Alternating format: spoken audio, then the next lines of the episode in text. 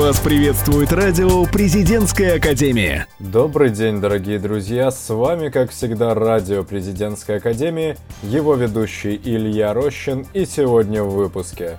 Новости нашего вуза. Интервью с главой Санкт-Петербургского филиала банка Финсервис. Кое-что интересное об МЧС. Активитис на ближайшую неделю и многое-многое другое. Ну а начнем мы, как всегда, с новостей Академии, о которых вам расскажут Александра Косян и Лидия Гаванюк. Северо-Западный институт управления выпустил первую часть книги «10 вопросов 100 знаменитым людям России и мира». Данный проект был запущен в 2014 году. Стал воплощением идеи директора института Владимира Шамахова. Серия видеоинтервью со знаменитыми людьми с каждым годом набирает обороты. Итогом пятилетней работы студентов стал выпуск первой части сборника 10 вопросов 100 знаменитым людям России и мира. В печатном издании собраны расшифровки интервью с людьми разных профессий и мировоззрений.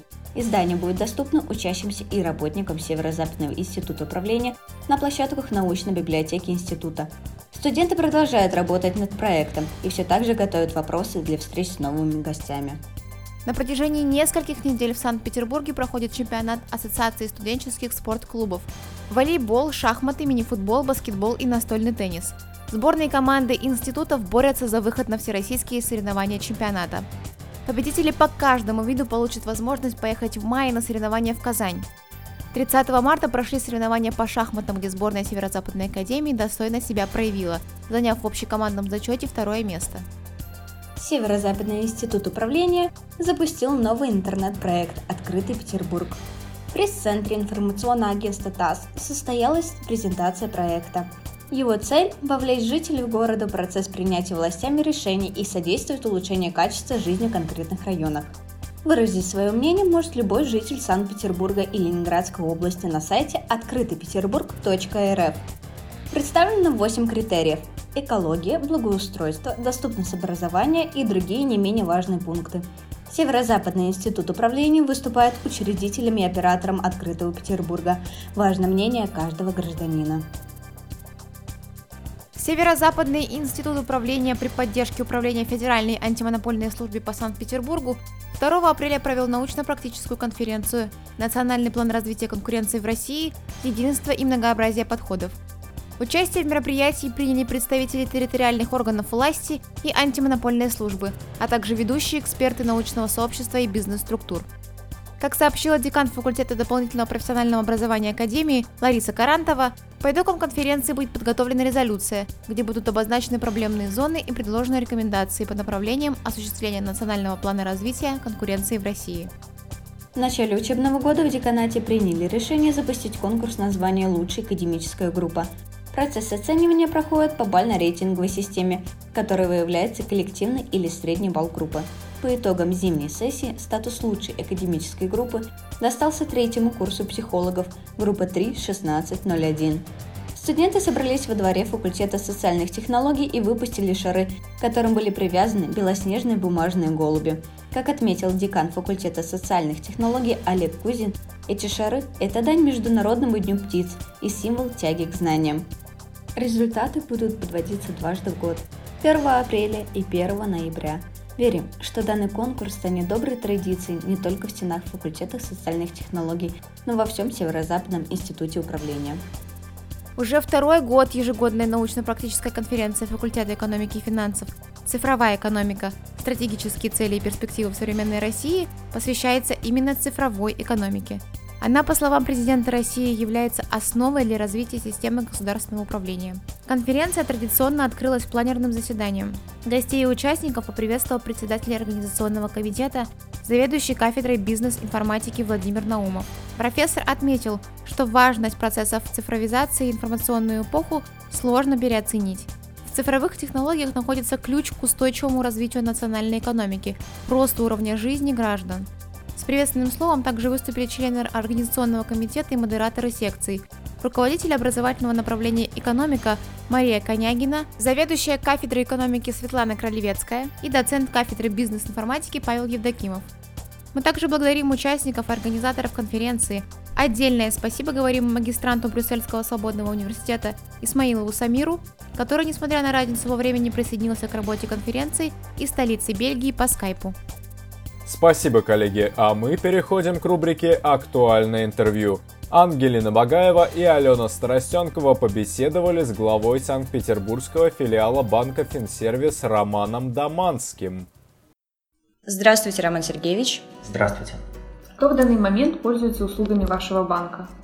Банк Финсервис обслуживает юридических и физических лиц, э, конкретной аудитории или клиентского сегмента, который банк обслуживает, у нас нет, мы обслуживаем всех.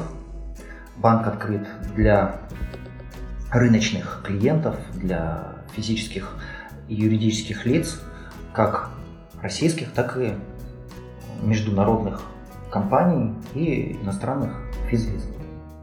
Планирует ли банк в ближайшее время осваивать интернет-каналы? Банк не просто планирует, банк уже много лет этим занимается. Банка есть своя площадка по предоставлению интернет-услуг. Это, во-первых, сайт банка, во-вторых, мобильное приложение банка. Этим банк пользуется, Э, пользуются этим клиенты и вообще за интернет-банкингом будущее.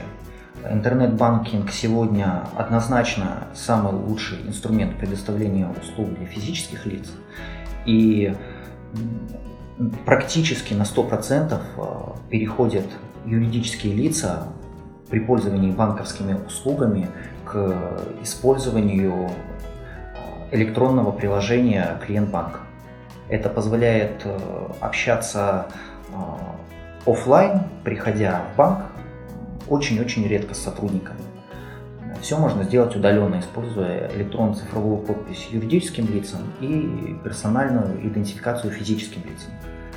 Тем более, что современные гаджеты, iPhone, э, другие устройства, они это все позволяют делать по отпечатку пальцев, по уникальному коду, э, с использованием э, смс-оповещений, в которых приходит код.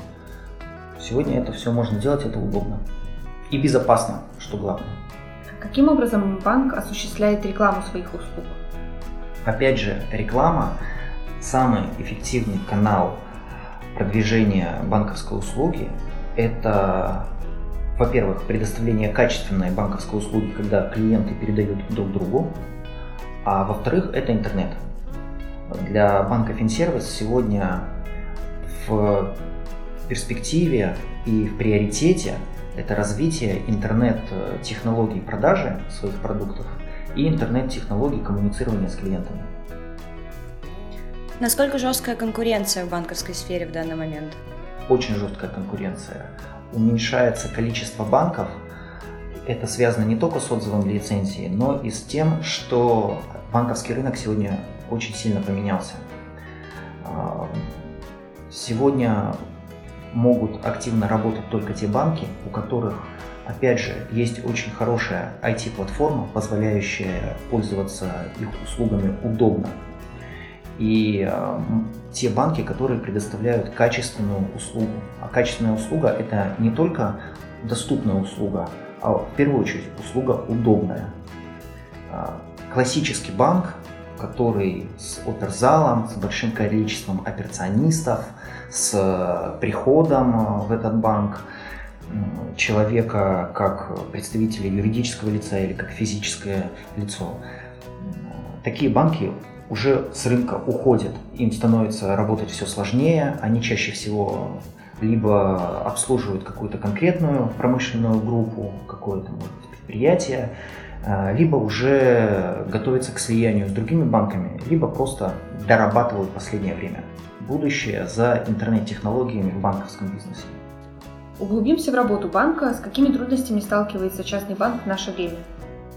Очень важно отметить, что для клиента не имеет большой разницы, государственный это банк или частный банк. Тем более, что в чистом виде только частных банков или только государственных, их, э, особенно только государственных банков в чистом виде мало, частных банков очень много.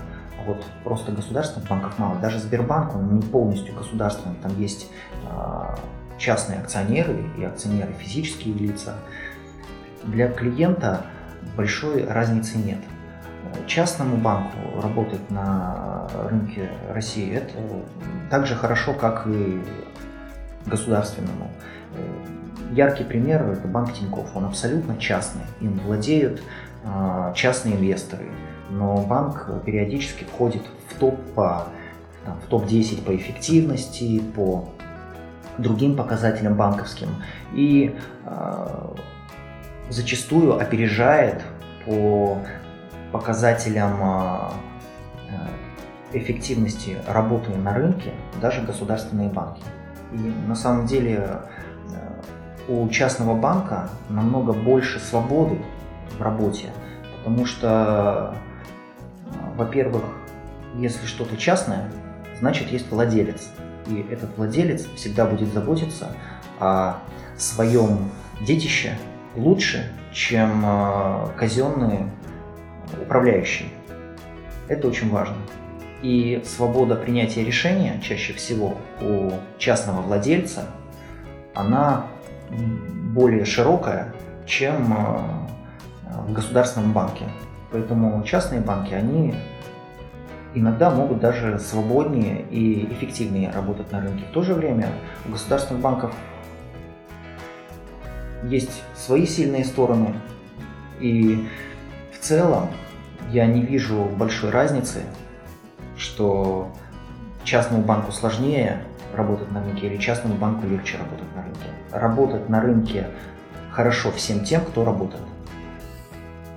Нам, как студентам, очень интересен вопрос дальнейшего трудоустройства. Именно поэтому хотелось бы задать вам вопрос о том, на что обращаете вы внимание при приеме на работу новых сотрудников.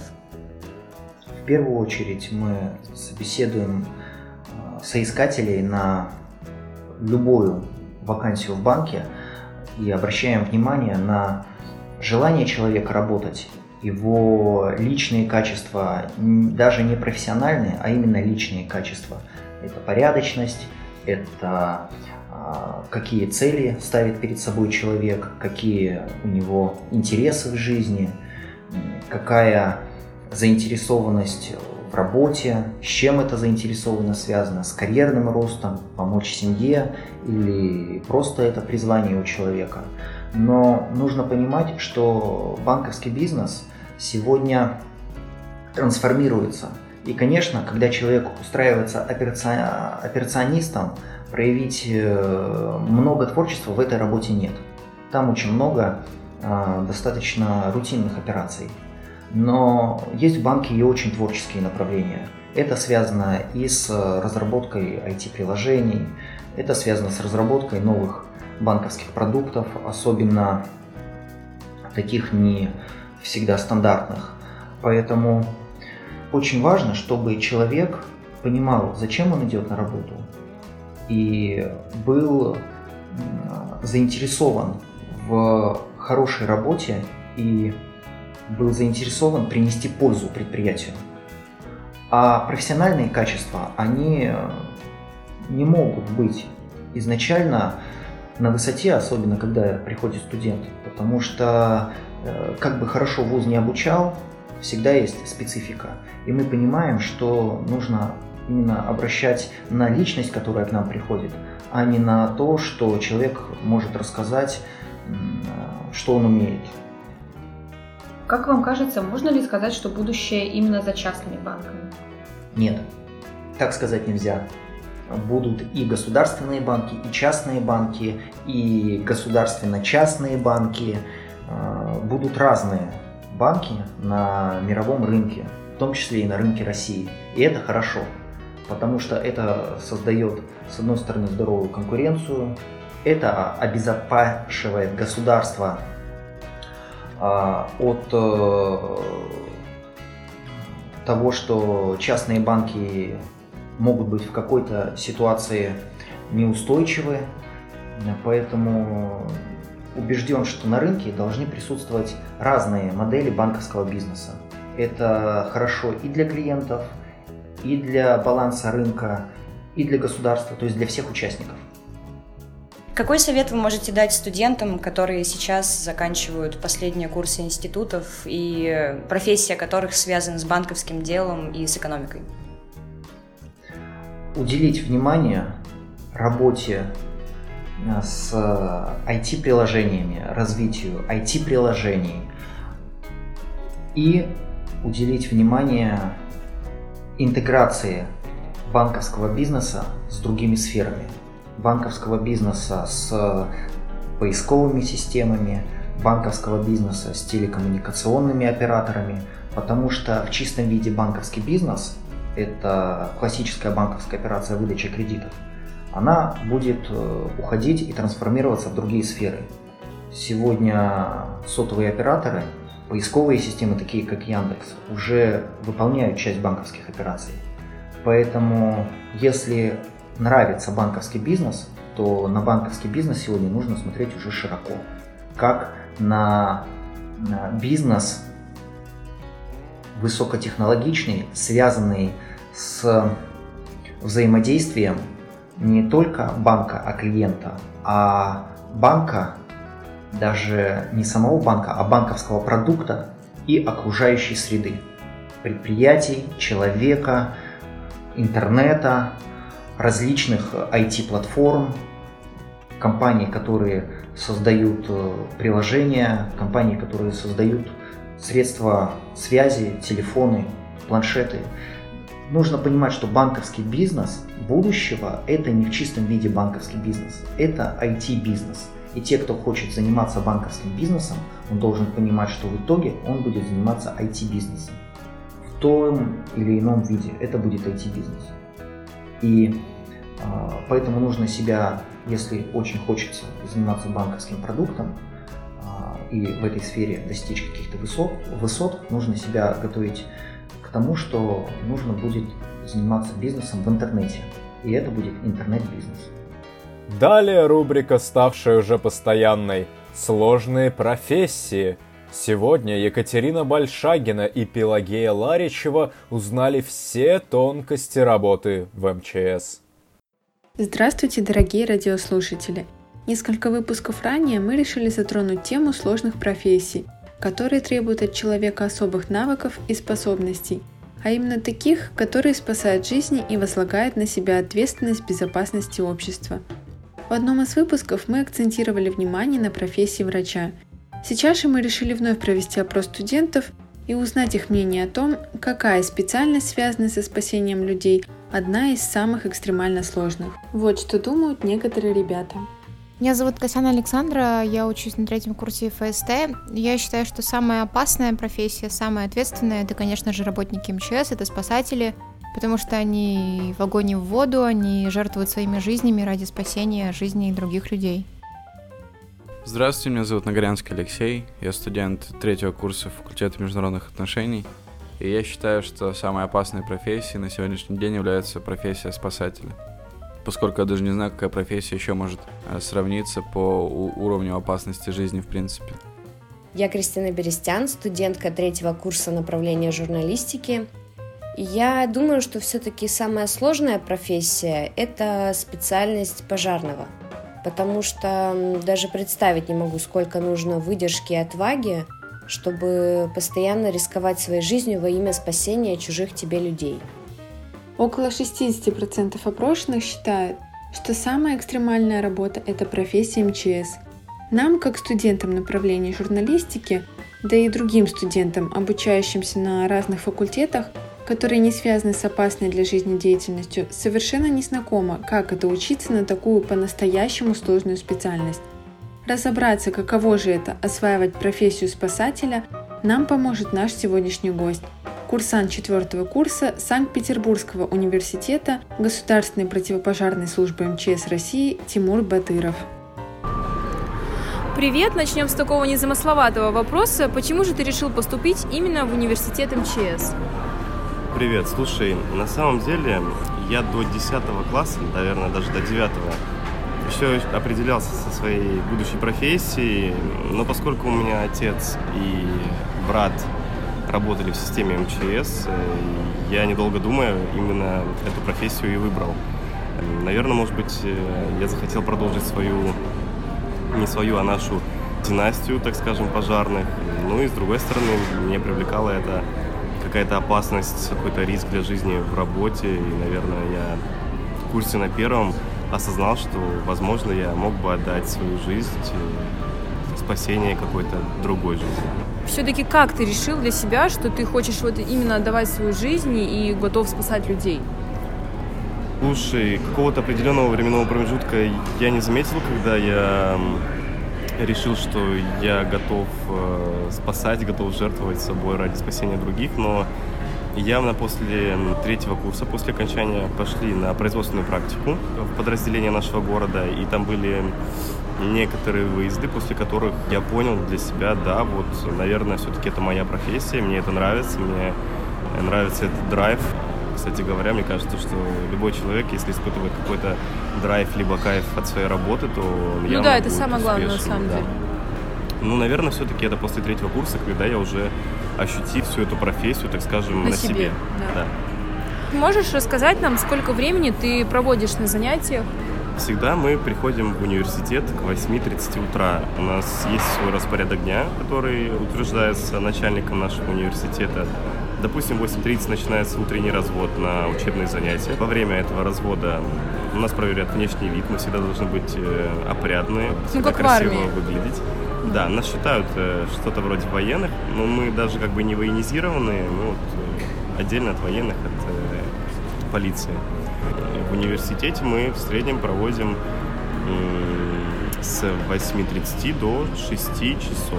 Ну, возможно, 5-10, так, что-то Ну, вроде этого. ну, это достаточно много, и можешь еще сказать, в принципе, как они у вас проходят занятия? В обычной форме, в виде пар, я имею в виду, и, или они какие-то, допустим, выездные? У нас непосредственно, конечно же, есть э, выездные занятия, но их не так много, как хотелось бы, поскольку э, я считаю, то, что в нашем университете не так много практики, как э, должно было быть. Потому что мне мои ребята, которые уезжали в Беларусь на практику, так скажем, рассказывали, как у них проходит весь учебный процесс, и то, что у них это немного поинтереснее. Непосредственно у нас есть, например, такая замечательная дисциплина, как э, ПГДЗ, это подготовка газодымозащитника, где мы непосредственно учимся работать в дыхательных аппаратах, и вот там, конечно, действительно есть практика какая-то, то есть э, нас закрывают в какие-то э, лабиринты, и мы должны, например, найти человека, э, ну, либо какую-нибудь игрушку и выйти на улицу. Но после второго курса и третьего курса, когда эта дисциплина закончилась, у нас были выездные занятия на какие-то объекты, на которых нам рассказывали, к примеру, как э, происходит тушение этого объекта, как э, ведется документация на таких объектах и что-то вроде такого. На четвертом и пятом курсе у нас есть пожарно-тактические учения, в которых от участия весь личный состав, который обучается на этих курсах. Мы учимся, точнее, дается вводная, например, вот горит какое-то определенное здание, и мы должны уже своими силами и средствами непосредственно его условно потушить. Никому и объяснять не надо, что эта профессия требует максимального уровня подготовки как психологической, так и физической. Расскажи, как морально вас готовят быть работниками МЧС? Больше моральная подготовка приходит во время уже работы, после выпуска. Но э, во время обучения в университете у нас есть работа с психологами. Непосредственно у нас есть такой предмет, э, называется психология и педагогика и экстремальная психология, в которых нам рассказывают о всех аспектах моральной подготовки сотрудников МЧС, Например, про то же профессиональное выгорание сотрудников, э, как его перебороть. Но по большей части я считаю то, что сама подготовка приходит уже во время работы в структурных подразделениях нашего министерства после выпуска, при которых ты уже по-настоящему видишь какие-то серьезные случаи и уже сам себя перебарываешь. А, а что касается физической подготовки, сильно ли вас нагружает? Конечно, сотрудник МЧС должен быть э, подтянут в физическом плане. У нас жестче нормативы, чем у студентов, которые у нас э, учатся. И я считаю, что, что каждый сотрудник МЧС должен быть м, в хорошей физической форме, потому что это пригодится, в принципе, и для здоровья, и для будущей работы. Много ли зависит от индивидуальных природных данных каких-то, именно когда касается физической подготовки? Слушай, я считаю то, что, конечно, в любом случае есть ребята, которые наиболее подготовлены в плане, наверное, своей физиологии, а не от того, что они очень сильно как-то много занимаются спортом. Во всяком случае, у нас э, есть ребята, которые немного похуже в плане ФП. ФП – это физическая подготовка. Есть те, которые получше, но мы все стараемся как-то выполнять учебный план и сдаем нормативы. А, исходя из твоих слов, профессия больше подходит все-таки мужчинам на самом деле. Но в наше время как принято, что женщины не уступают в этом плане. А много ли девушек обучается все-таки в твоем вузе? И вообще сам как считаешь, это все-таки больше мужская специальность? Э, в моем вузе учатся на самом деле много девушек, но их было больше до моего набора. То есть э, с 2015 года у нас э, план комплектования таков, то, что не больше, чем 20-25 человек на курс. Вот. Насчет работы девушек в системе МЧС, конечно, есть такие профессии в нашем министерстве, в которых может работать и девушка, и парень. Девушка, например, очень хорошо, так скажем, подойдет для такой должности, как э, инспектор отдела надзорной деятельности, тот человек, который приходит на объекты, проверяет э, их э, в случае нарушений выписывает предписания и так далее и тому подобное. Либо девушка может быть дознавателем, тот человек, который, соответственно, приезжает на пожар, и, проще говоря, этот человек, он узнает причины, по которым произошел пожар. Есть еще такая же у нас прекрасная профессия, как судебный эксперт, человек, который работает э, в ВПЛ, это такая лаборатория, туда присылают какие-то материалы после пожара, и этот человек должен узнать тоже, грубо говоря, от чего произошел пожар. Ну, я правильно тебя понимаю, что именно спасать людей, непосредственно быть пожарным, э, женщинам не подходит? Я считаю, что нет, но у нас есть такие индивидуумы. Именно у нас в Санкт-Петербурге, насколько я помню, две либо три девушки у нас э, работают пожарными Mm-hmm. Насчет уровня допуска именно к самому пожару я не знаю, конечно, но есть такие. Но я считаю то, что именно спасать людей должен мужчина. Из того, что ты рассказал, можно сделать вывод. Учиться на пожарного действительно очень тяжело. И уже напрашивается вопрос, устраивает ли тебя твой выбор данной профессии? И не жалеешь ли ты, что связал свою жизнь именно со спасением людей? Эта профессия именно для меня, и мне очень нравится учиться, очень нравится я бы сказал, наверное, очень понравится работать. И я считаю то, что, конечно, не каждый человек для этого способен, но ну, в общем, это твое. Это мое, да. И если, например, кто-то из слушателей посчитает то, что он тоже достоин этого, то наш университет, конечно же, всех ждет для поступления. Спасибо тебе за то, что дал нам представление, как это осваивать одну из самых экстремальных специальностей. И спасибо вам, дорогие слушатели, что были с нами. Напоследок, не изменяя традициям, мы подготовили для вас анонсы.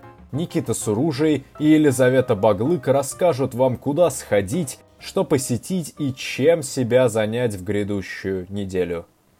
Хотели попробовать себя в творческой профессии, но не знали, с чего начать? У нас хорошая новость. Для всех, кто интересуется современным дизайном, в IDS Петербург пройдут бесплатные мастер-классы у вас будет возможность познакомиться с профессией и раскрыть свой творческий потенциал. На занятиях вы сможете посмотреть на профессию изнутри и, конечно же, приобретете полезные навыки. Опытные преподаватели помогут разобраться в основах профессии и вдохновят вас на новые свершения. В программе вечера три занятия. Если вы интересуетесь дизайном интерьера, попробуйте создать интерьерный коллаж вместе с преподавателями школы. Если же вам интересен графический дизайн, поработайте в рамках мастер-класса над коллажем и шрифтом – также для всех желающих пройдет лекция по веб-дизайну, на которой можно познакомиться с основами профессии. 16 апреля в Международной школе дизайна IDS Петербург. Не упустите свой шанс. 10 апреля состоится лекция Олега Явейна под названием «Структурная грамматика архитектуры» Людвиг Мисван де Роя. Мероприятие пройдет на площадке благотворительного фонда культуры и искусства ProArte. Начнется оно в 18.30. Данная лекция является заключительной в цикле «Здание строится как мысль, мысль строится как здание». Сам спикер курса Олег Явейна является профессором Московского архитектурного института. Любителям классической музыки и оперы непременно стоит посетить онлайн-трансляцию знаменитой оперы Дмитрия Шостаковича в интерпретации режиссера Кшиштова-Варликовского – Оперу «Леди Макбет уезда», как и многие другие произведения Дмитрия Шостаковича, запретили почти сразу же после первой постановки. До 1978 года опера в оригинальном виде не ставилась ни разу. Только спустя 48 лет Мстислав Ростропович осуществил постановку первоначального варианта оперы вместе с Лондонским симфоническим оркестром. Это трагическая история жительницы русской глубинки XIX века, которая изменяет мужу и совершает ужасные преступления ради своей новой любви. Опера полна драматизма и экспрессии. В СССР ее критиковали за избыточный натурализм музыкальных образов и резкость языка. Посмотреть прямую трансляцию новой постановки «Леди Макбет» 16 апреля приглашает кинотеатр «Родина». Знаменитый польский режиссер Кшиштоф Парликовский создал этот спектакль специально для оперы «Бастилии». Спектакль идет на русском и на французском языках с русскими субтитрами. 13 апреля в полдень в Бронницкой библиотеке пройдет лекция «Советская довоенная открытка».